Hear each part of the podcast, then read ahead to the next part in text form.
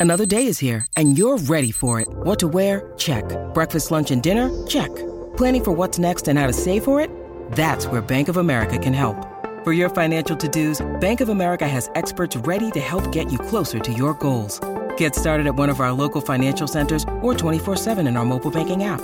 Find a location near you at bankofamerica.com slash talk to us. What would you like the power to do?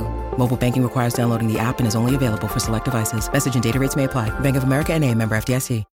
When you need mealtime inspiration, it's worth shopping Kroger, where you'll find over 30,000 mouthwatering choices that excite your inner foodie. And no matter what tasty choice you make, you'll enjoy our everyday low prices, plus extra ways to save, like digital coupons worth over $600 each week. You can also save up to $1 off per gallon at the pump with fuel points. More savings and more inspiring flavors make shopping Kroger worth it every time. Kroger, fresh for everyone. Fuel restrictions apply.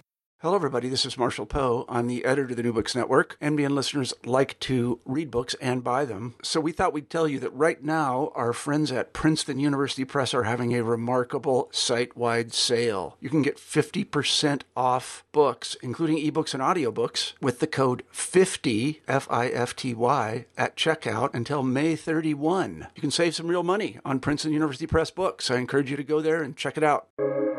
Welcome to the New Books Network. Hello, everybody, and welcome back to the New Books Network. I'm David Hamilton Golland, the host of the channel. Today, we'll be talking with Charlie Sawyer about his book, B.B. King From Indianola to Icon. Charlie, welcome to the show. Thank you, David. It's a pleasure to join you. Thank you. I wonder if we could begin uh, the interview with you telling us a bit about yourself. Uh, comes to mind Sonny Boy Williamson's great song, Don't Start Me to Talking, I'll Tell Everything I Know. So I'm born in 1941, makes me uh, 81 years old. I'm retired. Uh, I live uh, north of Boston in a semi rural town with my wife. Uh, I have a son who lives in New York City. He's uh, 30 years old. And uh, I'm retired from all my professions. Uh, and the last three years, I've been working intensely on this book, which uh, was published uh, only a few weeks ago uh, in the tail end of August. And it is a beautiful book. B.B. King from Indianola to Icon. Uh, by its size, it has the look of a coffee table book, and it is replete with, uh, dare I say, hundreds of photos. Yes, yes hundreds. Um, uh, almost all of which include BB King. Some include yourself. Um, how did you meet the great BB King? I met him in 1968 when he was uh, booked into uh, a famous jazz room north of Boston, a small club seating about 200 people, and he was booked for an extended stay. I think it was nine days, so bridging two weekends.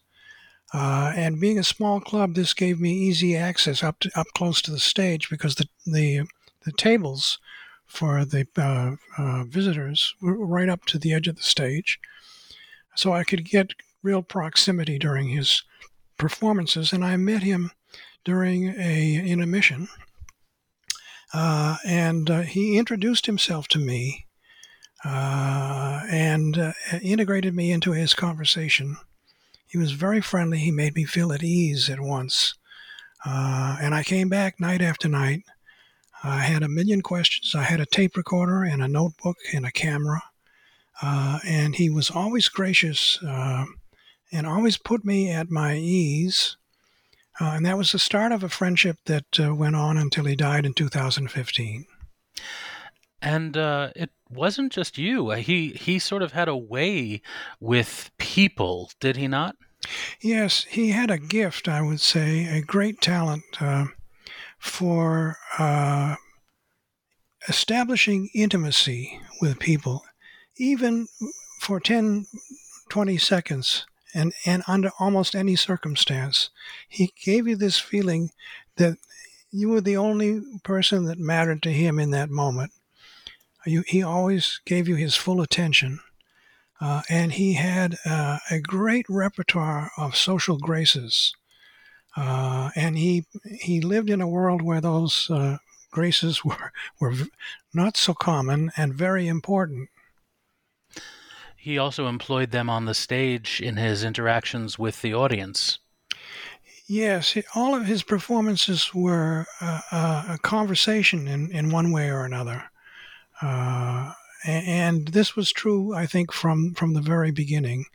Uh, and it didn't matter the, the size of the audience, the nationality of the audience, the race.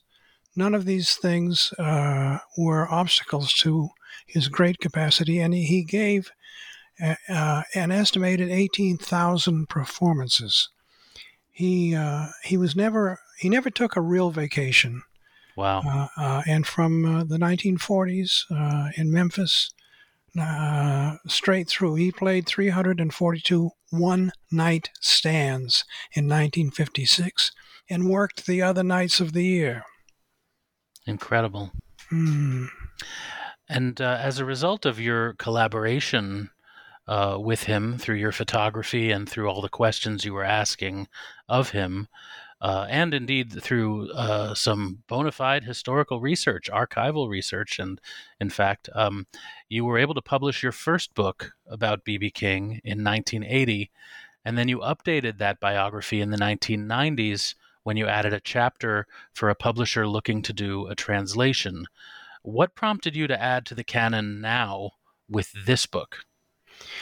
Well, I've always known that I had this archive of uh, my f- photography. Um, the uh, the arrival of B.B. King. That's the title of the 1980 biography. The arrival of B.B. King had a lot of photographs, but it was a standard biography, and the photographs were all gathered together in two or three sections, mm-hmm. and they mm-hmm. were there to illustrate the text. And time and again, I would have chosen the best picture to illustrate one thing or another. And, and yet, this was really kind of the best of a cluster of really powerful uh, photographs. So when I retired uh, in 2015, uh, I retired from my uh, career in software. Uh, I um, I began turning to digitizing my archive. I think I have every photograph I ever took, um, BB and others. Uh, and I, I began amassing uh, what was needed for a digital studio. And I, and I began scanning uh, my uh, photographs.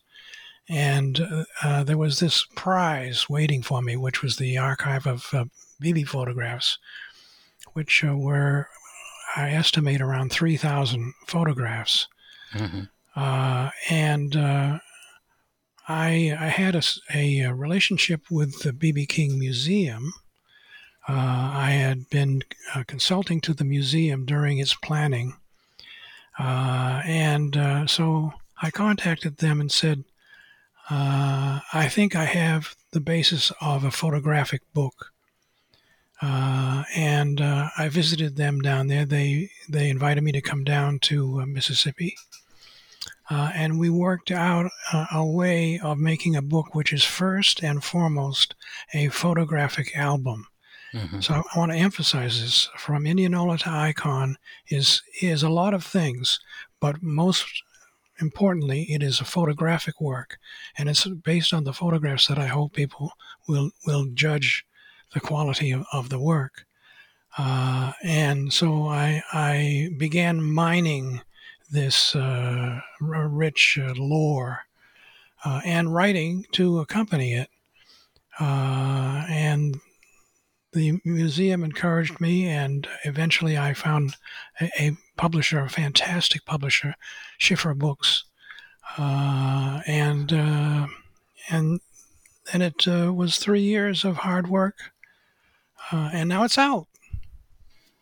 And congratulations on it being out. The cover photo, the cover image, is BB uh, King with his arms outstretched, taking in the adulation of a crowd and giving it back to them. And it also it has a connection to that museum in Indianola Is that correct? Yes. Well, uh, the museum uh, adopted this profile of BB. Uh, it's an unusual uh, uh, profile because you don't see BB's face, you don't see his features because it's taken from slightly behind, looking across from behind. Mm-hmm. Uh, and very important is that his guitar, which is hanging off his shoulder, is Lucille. clearly and dramatically uh, represented. So mm-hmm. you have this uh, uh, po- pose of the Redeemer, the redemption, uh, with his arms stretched and his head turned back, and Lucille thrusting out. So it was very graphic, and the uh, the museum planners recognized that that would be a good uh, a, a, good symbol for the museum, and they adopted it, and and it's now part of the the logo of the museum. You might even call it the icon. The icon, the yes, museum. yes. and and that same image uh, has a place in Jackson, Mississippi, in the Museum of Mississippi History. Mm-hmm. Uh, they contacted me and they uh, licensed the use of the picture uh, and they turned it into a mural sized relief. So it's, uh, you know, it's like two and a half dimensions. And it hangs in their, in their uh, uh, main gallery. and so now I hear my chair squeaking. I'm sorry. Well, I can't help that. Yes. So, I mean, that's your question was, how did you come to, to this? Well, it was in order to realize the, the great power of my archive, which mm-hmm. uh, now the text uh, is to support the images, whereas the previous biography, the images were there as illustrations for the text. Yes. Yes. Now, you've divided this book into two sections. Can you speak a bit about the structure, why you chose it, what it does for the book? Well, uh, the first section, book one, uh, is chronicling uh, BB's. Uh, um, I don't know what to call it. His migration, his uh, transition from the Chitlin circuit to mainstream to Las Vegas to uh, uh, to uh, you know the most prestigious, prestigious uh, stages uh, in in the world. Mm-hmm. Uh, and beyond that, there's a kind of shift in the nature of the narrative, and it, it, really the the um, the story of this book is the story of the previous book, the actual narrative line. Uh, and once the book of 1980 is published, there's a natural kind of transition to the uh, the side effects. You know, the what what happened with the book after it was published, and what happened with BB's uh, career. That's that's the rationale. Mm-hmm. Makes sense. We are speaking with Charles Charlie Sawyer about his book B.B. King From Indianola to Icon, published this year by Schiffer Publishing. I'd like to switch gears a bit, Charlie, and talk about what must have been a difficult section for you to write. Uh, your second wife, Bistra Lankova, died in a tragic car accident you include a photo of the two of you with B.B. King in 1980, and you've written elsewhere about the tragedy, but you elected not to recount what happened to her in this book. As a writer, how did it feel to revisit this painful episode in your life, and how did, affect, how did it affect your process? Well, um, oh boy, that's the hardest question I've been asked so far, I think. Um, the the idea of revisiting the, the tragedy um, kind of supposes that somehow the tragedy is not with me when it inhabits my life all the time. Mm-hmm. Uh, I I was uh, injured in the same uh, catastrophic uh, auto accident uh, and I had uh, PTSD uh, in the aftermath, and and I managed to cr- climb out of the well of uh, PTSD with uh, Bistra's closest friend, who is now my wife, Sherry Hoyt, and is the editor of this book. And I think that's as much as I can say. I don't know that it affects my process. I mean, okay, what's my process? Well, my process is now very much involved in Bistra's, uh, in uh, uh, Sherry's uh, editing. Uh, she edited every line, every photograph in this book. Uh, and nothing gets out of this house, nothing I write gets out of this house without her, mm-hmm. her brilliant editing. Uh, and uh, there, there is this uh, continuous narrative that if, as we wind all the way back, how did Sherry appear in my life? Well, she was Bistra's closest friend. Well, how did Bistra appear in my life? And, you know, soon, soon you're to the fact I was born in 1941. so I, I, don't, I think it's about all I could say on that. But thank you for the question. Oh, that that's okay, and um, and uh, but I think if we do take it a little bit back with Bistra, there's a moment of serendipity that I think you recount incredibly well in the book in 1980, where you and Bistra and BB King are in Cambridge. And maybe if you could talk a little bit about the importance of that moment in time for not just for this book that has ultimately come out of it uh, and for this scene, but also in terms of questions of music and questions of race and, and questions about uh, the American story. Uh, yes, the important thing about that uh, that day when uh, when BB was a guest at Harvard is to know that he was a guest at the Nieman Foundation for Journalism uh, which is a very prestigious uh, uh, institution, which has been, I couldn't tell you how far back, it, it's a long standing, Uh, and it is a year long, academic year long program uh, in which uh, journalists are given a, a the journalists move with with their families to Cambridge, and they are supported by the Nieman Foundation. And the selection of each Nieman class is a, an attempt to balance the nationality and the type of journalism. Uh, and Bistra, who came uh, from Eastern Europe uh, as part of the National Film and Television uh, organization, she was a uh, executive producer of feature films. She was uh, a Nieman Fellow the year before. She lived in Cambridge. Uh, and quite by chance, I had met her during that, that year before. Now, the important thing here in terms of BB and his career is the, the Nieman Fellows are selected uh, as the uh, the next generation of superstars as journalists. Uh, and in fact, uh, there were Pulitzer prizes. There, there were, uh and and and BB was a dinner guest and came with his rhythm section.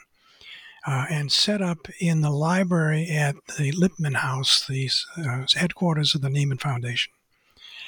And he, he, he made it clear that he would come but he would not be a, he would not come to give a speech. He would only speak when he had his guitar in his hands. So after the lunch, we went to the library, uh, and uh, with no public address, no PA system, nothing to amplify his voice, and tiny little amplifiers, and a snare drum with brushes, he gave a little concert.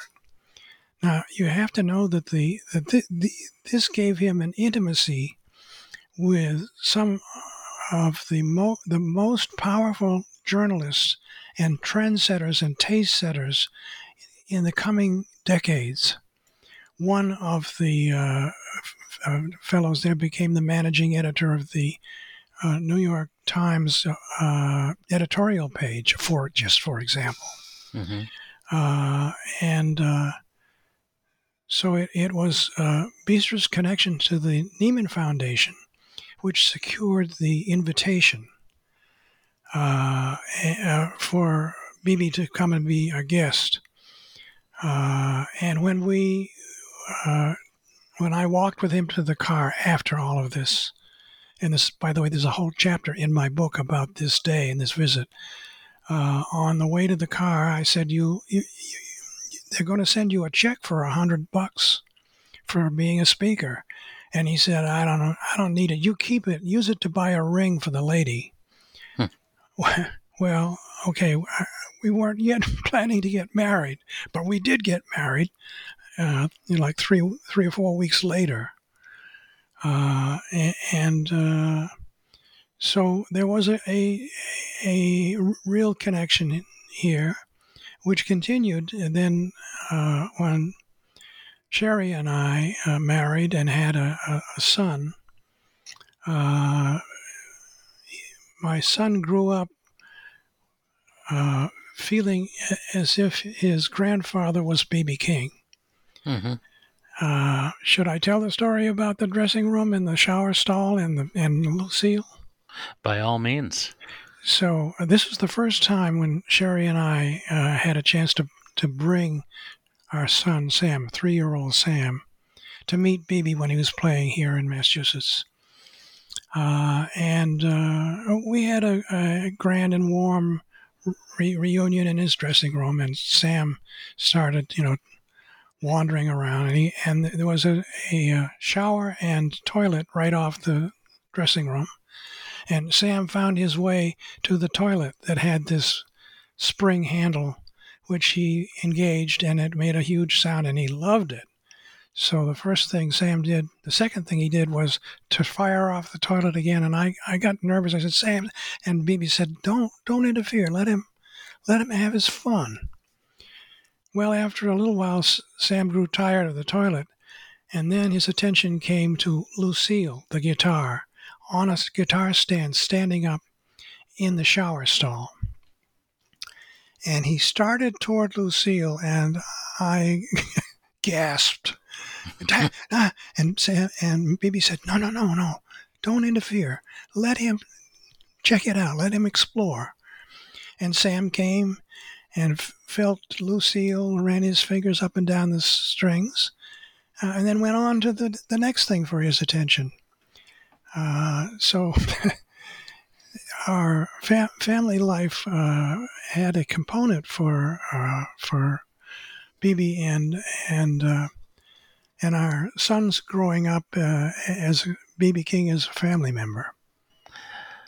What an incredible story, and what an incredible moment. Yes. Um, you've talked about how Sherry edits everything uh, before it ever gets out of the house. I think was what you said. Yeah. Um, let's talk a little bit more about your process. Uh, I think a lot of our listeners are writers themselves. Uh, can you tell us about your workspace, how you go about the act of writing, any particular preferences or, or tools that you use? Well, I find that the keyboard works rather well when my fingers are on it. That's that's my my process, my my, my method. Um, I uh, my process. I think through my hands onto the screen, uh, and I'm not afraid to uh, to be uh, wrong. I'm not afraid to be awkward. I'm not mm-hmm. afraid. Mm-hmm. the important thing is uh, to keep the flow going. Uh, I have uh, a studio office room, uh, which is primarily uh, for my photography. I have a big printer. Uh, I, I'm surrounded by books, and I have prints up on the wall of my work. Uh, I have uh, a photograph that I took when I was 11 years old. And right above that is a portrait of my parents standing in front of the front door. Uh, very striking, very friendly uh, portrait of them, and uh, they're both gone by now, by the way. Uh, and and I greet them every morning. I start my working day with an entry in a day book to, to give the day and the time at which I start. Today, Monday, October 3rd, I started at 10:30. I take my blood pressure. This morning it was uh, at 10:30. It was 142 over 77, uh, and I write down the uh, over on the side. I have a few notes to prepare for today, uh, and uh, and I uh, I use Microsoft Word and I always have projects going. Um, and my, my current uh, attention, besides things like what we're doing right now, uh, is working on a memoir. Uh, and um, I've been contemplating a memoir for a long time. Uh, and you could see this book we're discussing today Yes. As a, a kind of book in a series of books of my memoir, because the the text in uh, from Indianola to Icon recounts my uh, odyssey, starting at Lenny's on the Turnpike in 1968, and ending with my uh, eulogy uh, at BB's funeral Yes. Uh, and, and, I I do talk about uh, occasionally about other things in my life, but but uh, uh, so I'm uh, that that's where my my focus is right now. Uh, and eventually, I show everything to Sherry, and she is a brilliant line editor. She's the best that I've she will spot every passive voice and turn it around to active voice. She'll find a better word. She uh, irons out the wrinkles. You know, I provide the, the raw stuff, and she makes it sing. Hmm. So we we are uh, a pair. We are a, a writing team. Like BB King and Lucille. Exactly. So I'm not sure which one I'm, uh, whether I'm Lucille or Baby. We're speaking with Charles Sawyer about his book BB King From Indianola to Icon, available now at Amazon and directly through the press at schifferbooks.com. Schiffer spelled S C H I F F E R. And while we were preparing for this interview, you asked me about Daniel DeVise's 2021 biography of B.B. King. What are your thoughts on his book? Well, I'm a great fan uh, of uh, of the book and a great admirer of Dan. Uh, he uh, interviewed me at some uh, length. Um, his his book is uh, a complete and thorough and exhaustive and beautifully written biography of of B.B. Uh, King. Uh, and of course, uh, there are decades that that my writing did not cover, which mm-hmm. Uh, Dan's does cover. Uh, and we wrote each wrote a blur, blurb for the other's book, and his blurb, which appears right on the back of my book, says, "Nobody knows the BB King story better than Charlie Sawyer. Uh, and I just uh, gushed with gratitude when I read that. And I said to myself, yes, that may be true, but only because I read Dan's book. so um, we became I'm sure friends. you're just being modest. no, I don't think so. yeah, so I, I, uh, I'm a great. If you really wanted to know B.B. King and to be and to have a feeling of intimacy with him in his life, buy both books. By all means. Um, other than the stories you've already told, what is your most enduring memory of B.B. King? My most enduring memory. Oh my gracious. Well, I have a, a lot of individual memories that uh, that I think are representative of the man. Uh, I remember a uh, a fan. Just a second, David. You all right, dear? Uh, that's Sherry downstairs with a twisted ankle. Mm.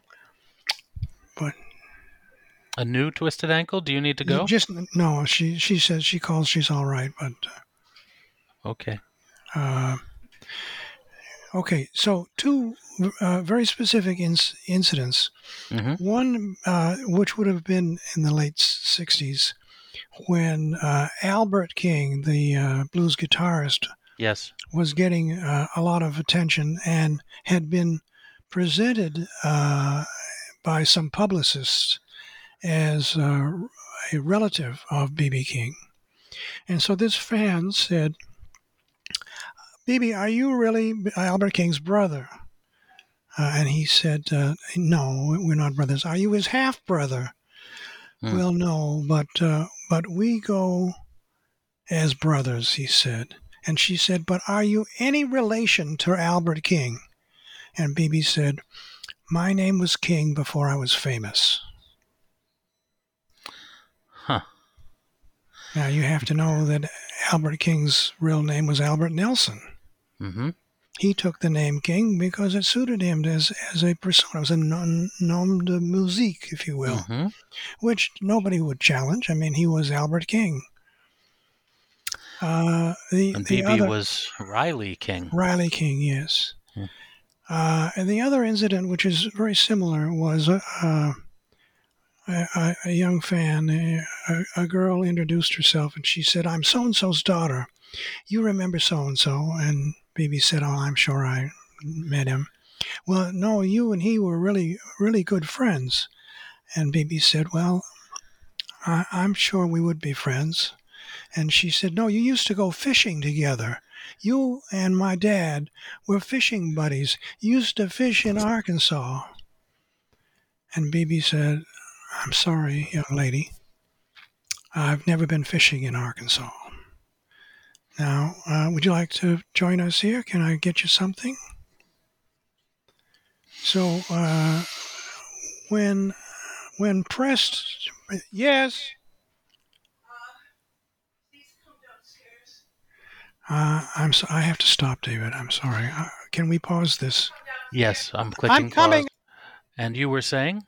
Yes. Uh, these two small uh, stories are representative to me of BB's uh, consideration for people hmm uh, and his insistence on uh, on the truth.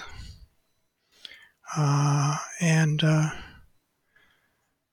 the way he, uh, th- th- this young lady who's evidently her father bragged about his uh, being close pals with BB, and uh, hmm this put her in, in a very bad situation. She, you could tell how uh, how she was uh, becoming more and more stressed, uh, and she was demanding that that BB pretend. He would have had to pretend to know her father, and he Mhm. would not pretend in order to uh, to go along with uh, with her. And and he immediately tried to make her feel comfortable and uh, and reassure her. Uh, I mean, these are very small details, but that and uh, buy keep the money and buy a ring for the lady, as if he he knew what we were poised to do hmm back An there. incredibly generous moment. Yes. Uh, well, I, t- I tell the story in, in the book at the in the back uh, about a time when I'm, I, I met him by uh, accident in a way. I was checking out of a motel in Mississippi when he was checking in, and we we had a visit. Uh, he invited me to come and have coffee with him in his room. Uh, and I mentioned we just, I mean, this was not a scheduled visit at all. This was just friends getting together. And I mentioned that I, I'd been laid off from my job, so I was uh, a bit of rough, rough patch. And he said, "Let me give you some money." Uh, and I said, "No, no, no, I, am not asking for money." He said, "Let me give you some. I, I, I want to help you." Uh, and he f- started fishing in his coat pocket and in his shoulder bag and so on. And he laid out 10 $100 bills on the table between us and said, please take them. Uh, and uh, f- first, my pride was going to speak, no, no, no. And then I said, hey, I am unemployed and I have a family, and he wants mm-hmm. to help. Mm-hmm. Uh, and I said, okay. Uh, and, and then I said, uh, we were planning on getting Sam a, a good acoustic guitar for Christmas. But then uh, when I got laid off, we said, well, that'll have to wait. And now, with this money, we can um, buy that guitar and put it under the tree from BB King. Mm-hmm. And Baby said, whatever you decide to do with it is fine with me. Uh, and the, the, the story really ends when Sam brought that guitar with him the next time when we met with BB and BB autographed the guitar. So uh, I mean, this narrative uh, captures uh, the uh, the generosity of the man. Yes, it's it's also during all of those years that I was following him, he was not subsidizing me in any way, nor was the publisher. I was buying the plane tickets out of my pocket, basically. You were writing on spec. On spec, yeah. The whole thing is on spec. Yeah.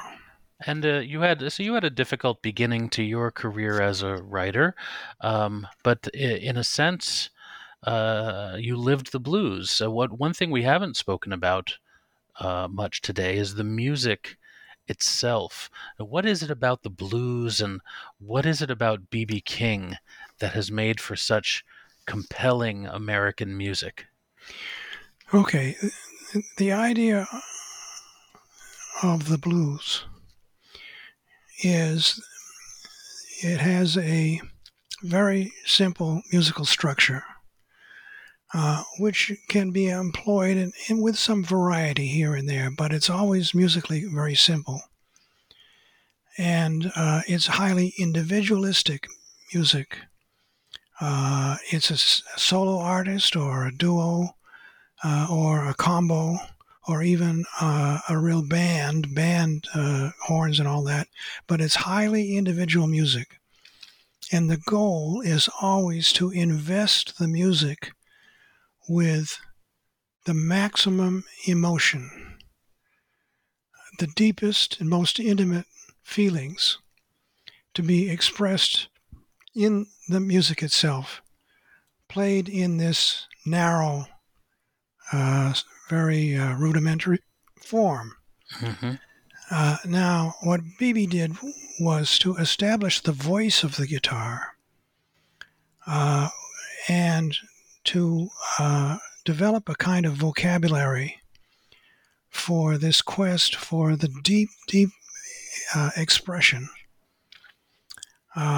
and the the voice of the guitar in live performance was his calling card. And uh, except for a few live performances, his recordings are studio uh, uh, recordings in which uh, he does not replicate the voice of his live guitar.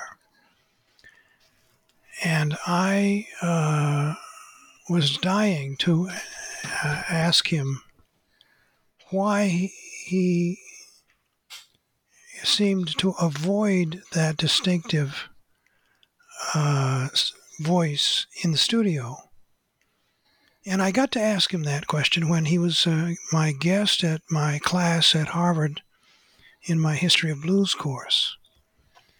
Uh, and he said, uh, in the studio, you have the luxury of shaping the sound uh, in ways that you cannot on a live stage. Uh, and in the studio, he said, I play the guitar the way I think I want the guitar to sound. But when I'm performing, I have to settle for what I can get out of the amplifier on the stage. Mm-hmm. Uh, and that uh, explained it, it, for me. Um, you know, I I could uh, read to you from my eulogy uh, so that we could have in this interview for the record my uh, my understanding of the legacy of uh, musical life. Shall I do that? I think that would be wonderful. Okay. So this is Appendix D in my book, uh, Requiem for a King. Uh, remarks read at the Belle Grove Missionary Baptist Church in Indianola, Mississippi, May 30th, 215. And I'm going to skip straight to the paragraph where I try to account for BB's legacy. In the distant future, many generations hence, when the history of the 20th century will reside only in books and other fa- artifacts, people will hear blues music and recognize it as a distinct art form, different from jazz, different from rock and roll, different from soul music. And in these distant times, music will be performed and loved, just as 18th and 19th century classical music is performed and loved today. And it is B.B. King who has won for blues this place in our culture.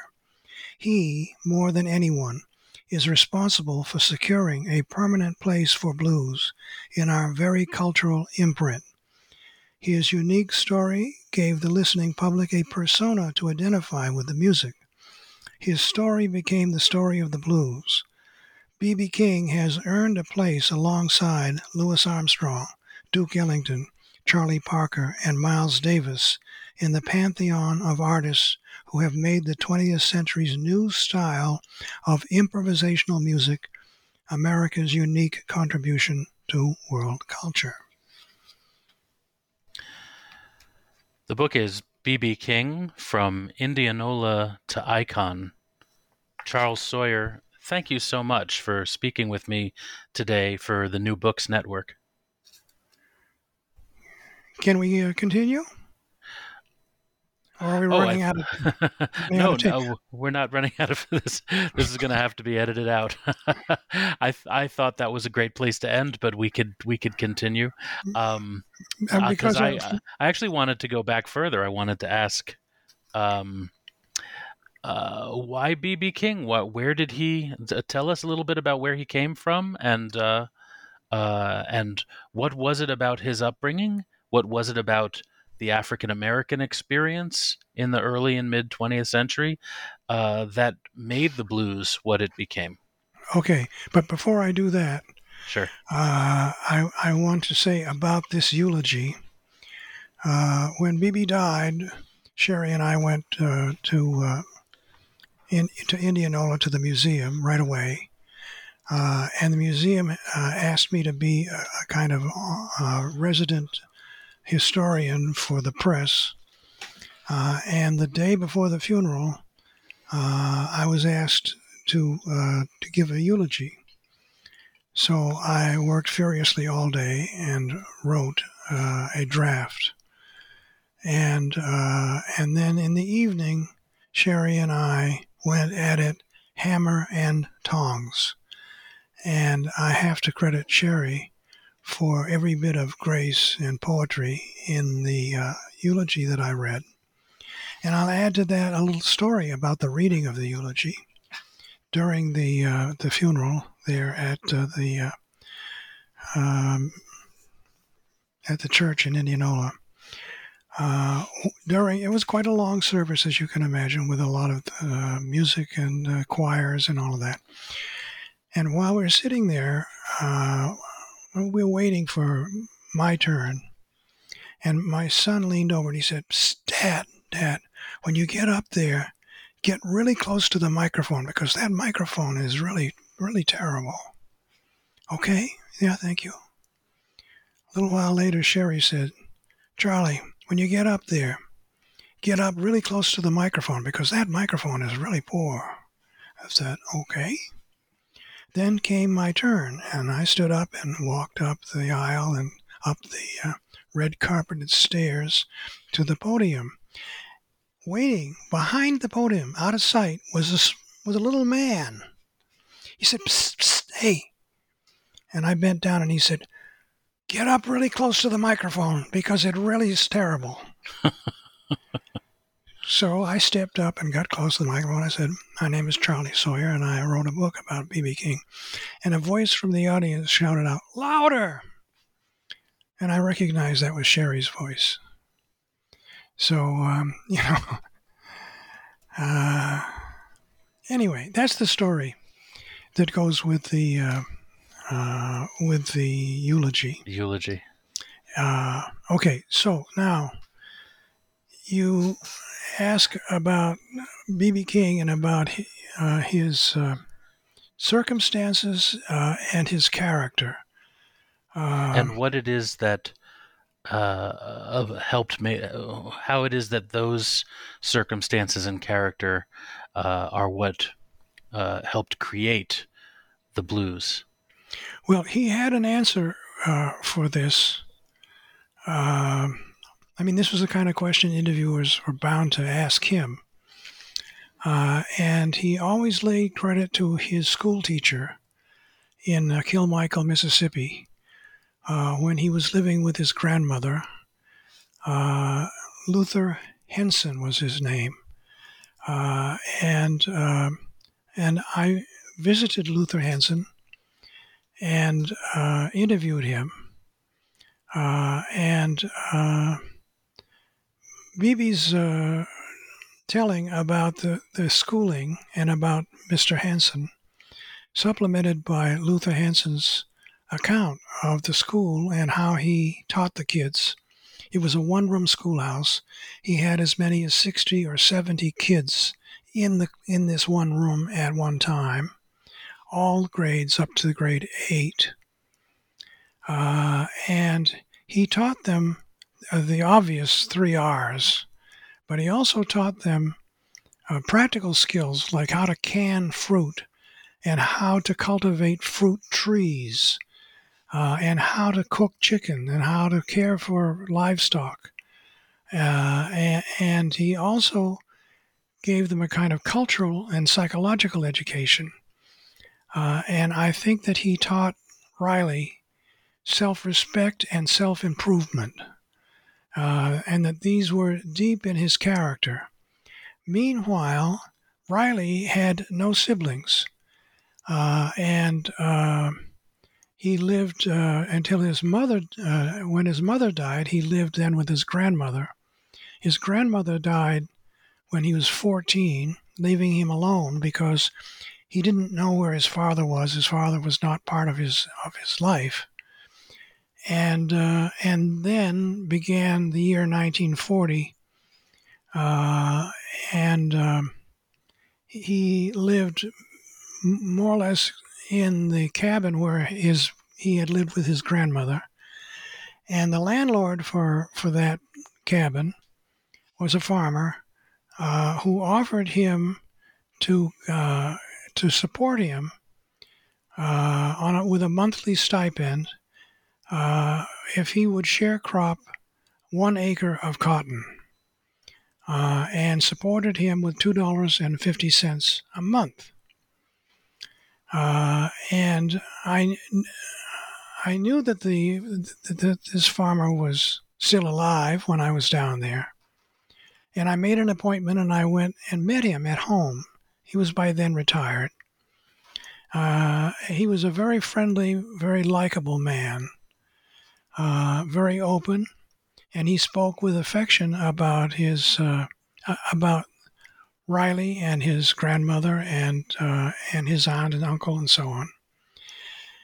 And at one point, he said uh, he st- he went up, he stood up and went to a closet and opened the closet, and I could see there this long row of ledger books.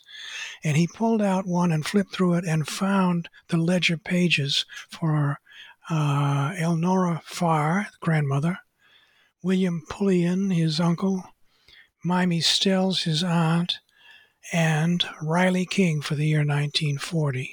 This is Riley King, 14 years old, sharecropping one acre of cotton and living on $2.50 a month.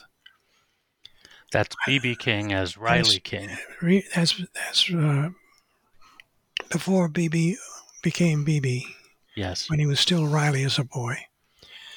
Now, I told the, I was look, staring at this page, which showed uh, things like 50 cents for a wrench, that Riley bought a wrench, which means that his landlord bought it for him and charged him, paid for it and charged him on his ledger. hmm And I said to the, to the farmer, I said, if my readers could see this, it would mean so much to them. And he said, if you promise to get them back, I'll let you take these pages. And I said, yes, yes, please. He took a razor and he cut the pages out of the ledger book and handed them to them to me. So I count this, uh, and, and this, by the way, ex- except for uh, the uh, 1930 census, is the only real data we have of the existence of Riley King. His birth was not recorded. There is no birth certificate for Riley King. hmm Uh, and um, so this uh, sharecropper's ledger is Riley King's life in the first year that he was really an adult, 14, after his mother. He was living basically alone, raising cotton. Uh, and uh, I count all of this as a series of miracles. First of all, that that it was recorded. Secondly, that the recording survived in Ed Wayne Henderson's closet. Yes. Third, that I found Ed Wayne Henderson, and that when I found him, he produced this ledger, and then that he let me take the ledger pages, which I took straight to B.B. King and showed him, laid it right on the bed in front of him, so he could see his ledger from that year, which he, he puzzled him. He couldn't understand what he was looking at when he first showed. I had to explain it to him. This is a kind of s- series of miracles which are now in my book. So you know the world can uh, can share in this uh, in this miracle. Yes. So um, uh, I could spin this tale a, a long way. There were people who were kind to to Riley, uh, and uh, Luther Henson was black. But the next kindness came from a white farming family that took Riley in and made him, a, in effect, a member of their family and their household. Uh, and he lived with that family. They were white, and they were, and, and he, he said the the head of the family never called him boy. He always called him son or Riley.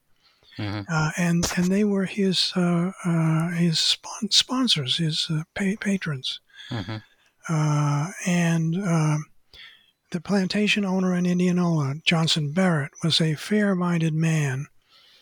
Uh, and and then eventually, uh, many years later, when uh, B.B. King uh, makes a partnership with uh, Sid Sidney Seidenberg, his manager, uh, there's this line of people who were ready to be kind and fair with him. Uh, and uh, his uh, lack of ties and roots uh, contributed to his fleeing to Memphis uh, when he was about 19, 20 years old. Uh, and he had enormous great fortune in his timing. He came there to Memphis the second time, just when WDIA was uh, building a uh, listener base of black listeners by programming for the black community and by uh, hiring black disc jockeys. And they hired Riley King to be the Pepticon boy and was on the radio uh, every day for 15 minutes by himself, playing with his guitar and singing live and advertising Pepticon tonic. And from there, he went to be the Blues Boy of Beale Street, which shortened to B Blues Boy, which shortened to BB. And uh, it's a story of incredible luck uh, and kindness uh, and enormous character. Uh, you know that he, as a boy, he had a stammer. Uh, mm-hmm. and I think that Luther Henson helped him overcome his stammer, and his guitar playing uh, was instrumental, I think, not to make a pun, uh, in his learning how to be very uh, slow and deliberate in speaking so as not to, to uh, stutter. Uh, is that enough? I, I think that's uh, that's more than enough yeah. so once again, the book is BB King from Indianola to Icon. Charles Sawyer, thank you so wait, much. Wait, wait, for... wait! I have more. I have more. You have more. I have something more that I'm really dying to say. That's, that's fine. Let's that's, say it. Let's say it. To speak about the publisher and about this about yes. Books. Let's talk about Schiffer books. Schiffer books. They are absolutely unique. Uh, they uh, are a they have 9,000 titles in their catalog. Uh, their headquarters are in rural Pennsylvania. They have 60 employees. Uh, and you cannot think of a subject that is too exotic or peculiar that that they would would not be ready to publish a book about it if they had the right author and the right uh, materials. How's um, their marketing arm? Uh, they are uh, that remains to be seen. Yes, I, am a case in point. Uh, the the book is widely available and and widely in uh, online for online purchases mm-hmm. Uh, and uh, physically av- available in bookstores. it's only been out for even less than a month, and we, we, they have a marketing team and they uh, they have standing relations uh, to promote their their work. And this we'll is see. definitely a trade book rather than an academic book. Um, if I may ask, is this something where are, are they a press where the the author gets an advance, or does the author wait for royalties? Royalties, no advances. They Only don't give it. They don't give no advances. advances. To, yeah. So. Uh, I the, the only money I've spent with Schiffer is buying copies of the book. Mm-hmm. uh, I did not subsidize the production of the book. Uh, they they did they have this standing staff, editorial staff and promotional staff and and uh, book designers and so on, and and judging from the jobs they did on on this book, their book designers are fantastic. Uh, and um, so they, they do not give advances, uh, but they invest in in the book by producing it. I will say I caught a couple of. Uh, the purpose of this interview is not to do a review of the book, but since we're talking about Schiffer, and I hope this isn't you and Sherry, I, I would have assumed that this is the press, but uh, you correctly spell tocsin in terms of T O C S I N right. in the text. Yes. And there are a few places where the pictures have the, I guess, the former editor or the publisher of what was it, the Jackson or the Indianola? Indianola uh, Enterprise Tocsin. Enterprise Tocsin, where they're spelling it like the chemical, T, uh, the chemical oh, meaning T O X I N. Yeah. Very unusual term. Yes. Um, so uh, I started with with uh, Schiffer with a, a contract to do a book with about 150 photographs in it, Mm-hmm. uh, and uh, I wanted to do a thorough job of telling the story of the BB King Museum. But that is a big story, and it's an important story. It's an important American story. This museum, Yes. which now has been, been open for over 10 years, uh, the, uh, the building of the museum cost close to $20 million. Uh, but the, the uh, initiative to do the museum and its execution was strictly a local matter. There were no, uh, you know, United Artists, no big uh, pr- promotional entertainment cooperatives that came in and took this over. No, this the museum was uh, strictly a local effort there in Indianola, uh, and it was a biracial uh, uh, core of about a half a dozen people. Mm-hmm. Now, the the location of Indianola is important. It, it is uh, BB's hometown, the best you can do for a hometown for him. Uh, but where what is to be said about Indianola? Well, uh, there was a, a very serious sociological study done in the 1930s and uh, is still available today called uh, uh, The color line, something about the. caste and uh, caste and class in a southern town. Mm-hmm. And the author spent a year in the southern town, having never mentioned that this southern town is Indianola. Mm-hmm. Uh, and uh, it's a kind of blueprint for race relations in the Jim Crow uh, period of the South. The other thing to know about Indianola is that's where the White Citizens Council was uh, uh, founded, Mm-hmm. uh, which was the arch segrega- segregationist uh, organization. And now, there in this town, there is this magnificent museum in honor of uh, a former citizen of Indianola, a black man, a great world renowned, world recognized, important artist named B.B. King. That is a story that uh, deserves to be told. Mm-hmm. But to tell it properly, and I was in a position to tell it because I was part of the planning of the museum itself. And I, I knew all of the, the, the people, all the characters, and I watched the museum uh, from groundbreaking all, all the way uh, to its opening.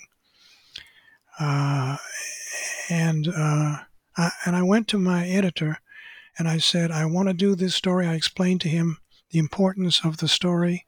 It's an important American sto- story. It's part of B.B.'s King's story, but it's also important about the, the South and r- race relations and all of that.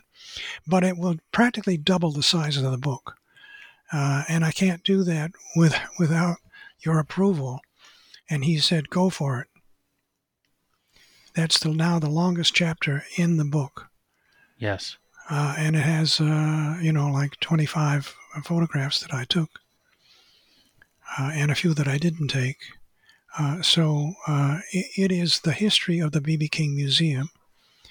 Uh, and after you read it, you'll all want to, to go there and see it for, for yourself because it is magnificent. And I can claim a little bit of credit uh, in its creation and a lot of credit in the telling of the story uh, and share that credit with Schiffer Books because they said, "Go ahead, Charlie. It'll make the book better.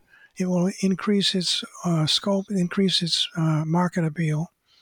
And I just about doubled the size of the book, and just about doubled its purchase price because they were going to sell it for a lot less before that. Mm-hmm. So that's the that's my the, my agenda. Now, now, now you can bid me farewell. and it's it's hard to do because it's such you know there's so much that you have to tell us um, and i have so much enjoyed this conversation uh, but i do want to leave your listeners something uh, i, I, I want to leave some material in the book uh, so that our listeners have have some reason to buy it, Mm-hmm. um, uh, other than to be able to look at again this beautiful cover and all of the beautiful uh, photographs that. That are that are found throughout the book, uh, as you said, more than 150. Well, uh, again, the book is BB King from Indianola to Icon, with Schiffer Press, uh, available at Amazon and at schifferbooks.com. S C H I F F E R. Uh, Charles Sawyer, once again, thank you so much for sitting for this interview and uh, discussing uh, your new book with the listeners at New Books Network. One last detail. Yes. You left out the subtitle of the book. Ah, BB King from Indianola to Icon, a personal odyssey with the King of the Blues. There you go. Photos and text by Charles Sawyer. Thank you. Thank you, David. It's a great pleasure. And I enjoyed this tremendously. Likewise.